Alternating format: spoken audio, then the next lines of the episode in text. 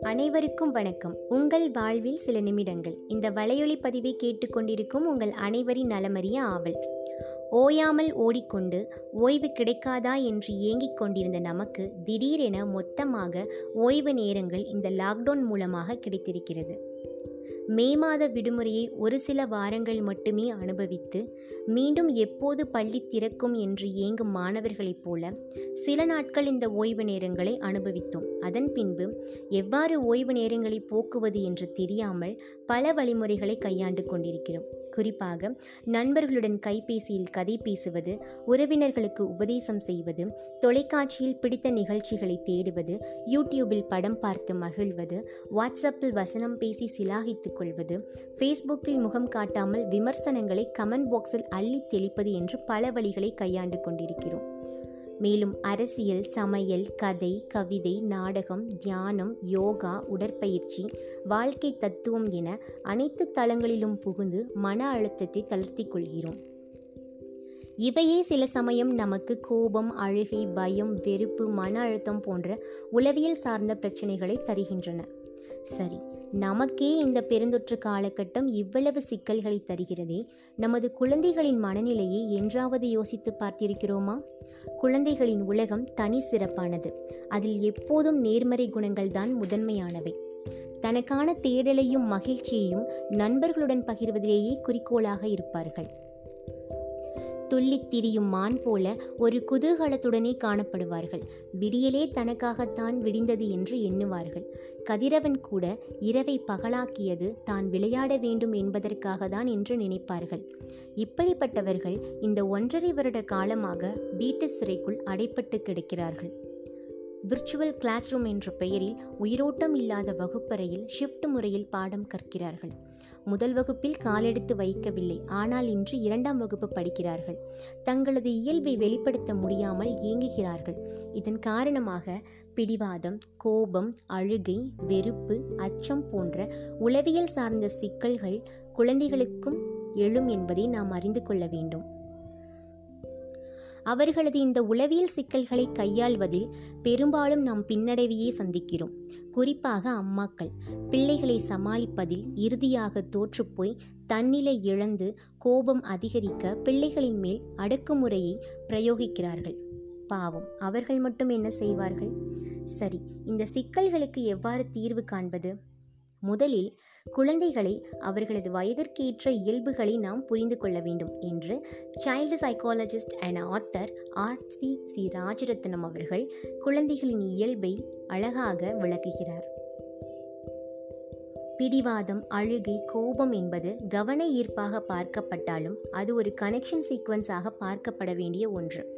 அதாவது ஒரு குழந்தை ஒரு விஷயத்தை நம்மிடம் கேட்டு பெறுவதற்கு கையாளக்கூடிய கம்யூனிகேஷன்ஸ் டூலாக இதை பார்க்கலாம் என்று கூறுகிறார்.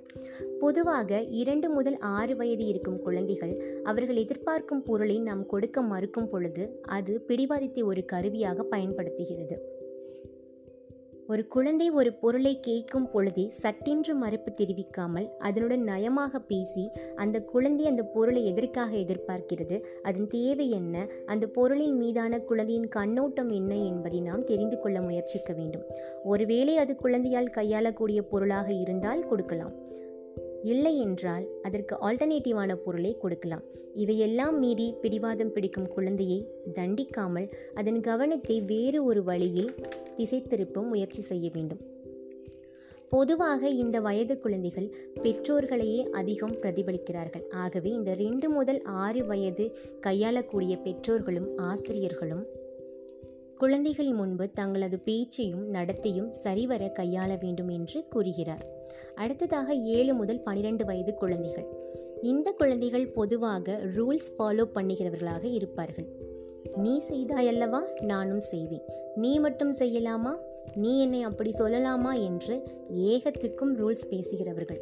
இந்த வயதினரிடம் நாம் உண்மையாக பேச்சு மாறாதவர்களாக நடந்து கொள்ள வேண்டும். ஒருவேளை உனக்காக நான் இதை செய்கிறேன் என்று சொல்லி செய்யாமல் விட்டுவிட்டால் குழந்தை அது நன்கு கவனத்தில் வைத்துக்கொள்ளும். அதன் பிறகு சிறிது சிறிதாக நம் ப்ராமிஸ் செய்யும் பேச்சுக்களின் மீதும் நம் மீதும் நம்பிக்கையை தளர்த்தி கொண்டே வரும். இந்த வயது குழந்தைகள் பெரும்பாலும் நண்பர்களுடன் அதிக நேரம் செலவிடுவதை விரும்புவார்கள். அடுத்ததாக பதிமூன்று வயதாகும் டீனேஜ் குழந்தைகள். பெரும்பாலும் இந்த குழந்தைகளுடன் உலகம் முற்றிலும் வேறுபட்டது.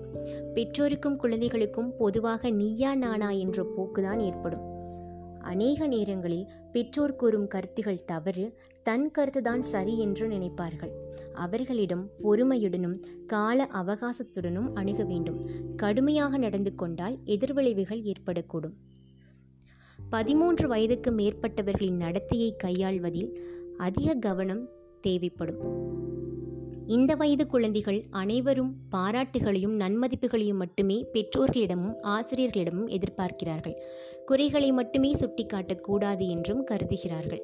திரும்ப திரும்ப செய்து தவறை சுட்டிக்காட்டி ஆலோசனை வழங்குவதை விரும்ப மாட்டார்கள். தன் மீது முழுவதும் நம்பிக்கை வைக்க வேண்டும். தன்னிடம் அதிகாரம் காட்டாமல் அன்போடு பழக வேண்டும் என்று நினைப்பவர்கள். ஆகவே குழந்தைகளின் இயல்புகள் வயதிற்கேற்றவாறு மாறிக்கொண்டே இருக்கும். அவர்களுக்கு வயதுக்கேற்ற இயல்புகளை புரிந்து கொண்டால் அவர்களது உளவியல் சிக்கல்களை கையாளுவது பெற்றோர்களுக்கும் ஆசிரியர்களுக்கும் எளிமையாக இருக்கும். குழந்தைகளை நேசிப்போம் வயதிற்கேற்ற அவர்களின் இயல்புகளை புரிந்து கொள்ள முயற்சி செய்வோம். கைபேசியில் அதிக நேரம் செலவிடுவதை நிறுத்தி குழந்தைகளுடன் கதைபேசி மகிழ்வோம். நம் பேச்சுக்களின் மூலமாகவும் நடத்தைகளின் மூலமாகவும் குழந்தைகளுக்கு முன்னுதாரணமாக இருப்போம். அவர்களுக்கு எழும் உளவியல் சிக்கல்களையும் சமூக எழுச்சிகளையும் தானாகவே கையாளக்கூடிய வரை அவர்களுடன் சிறிது தூரம் பயணிப்போம். இன்றே முதலடி எடுத்து வைப்போம். அடிகள் அனைத்தும் தடங்களாக மாறும்.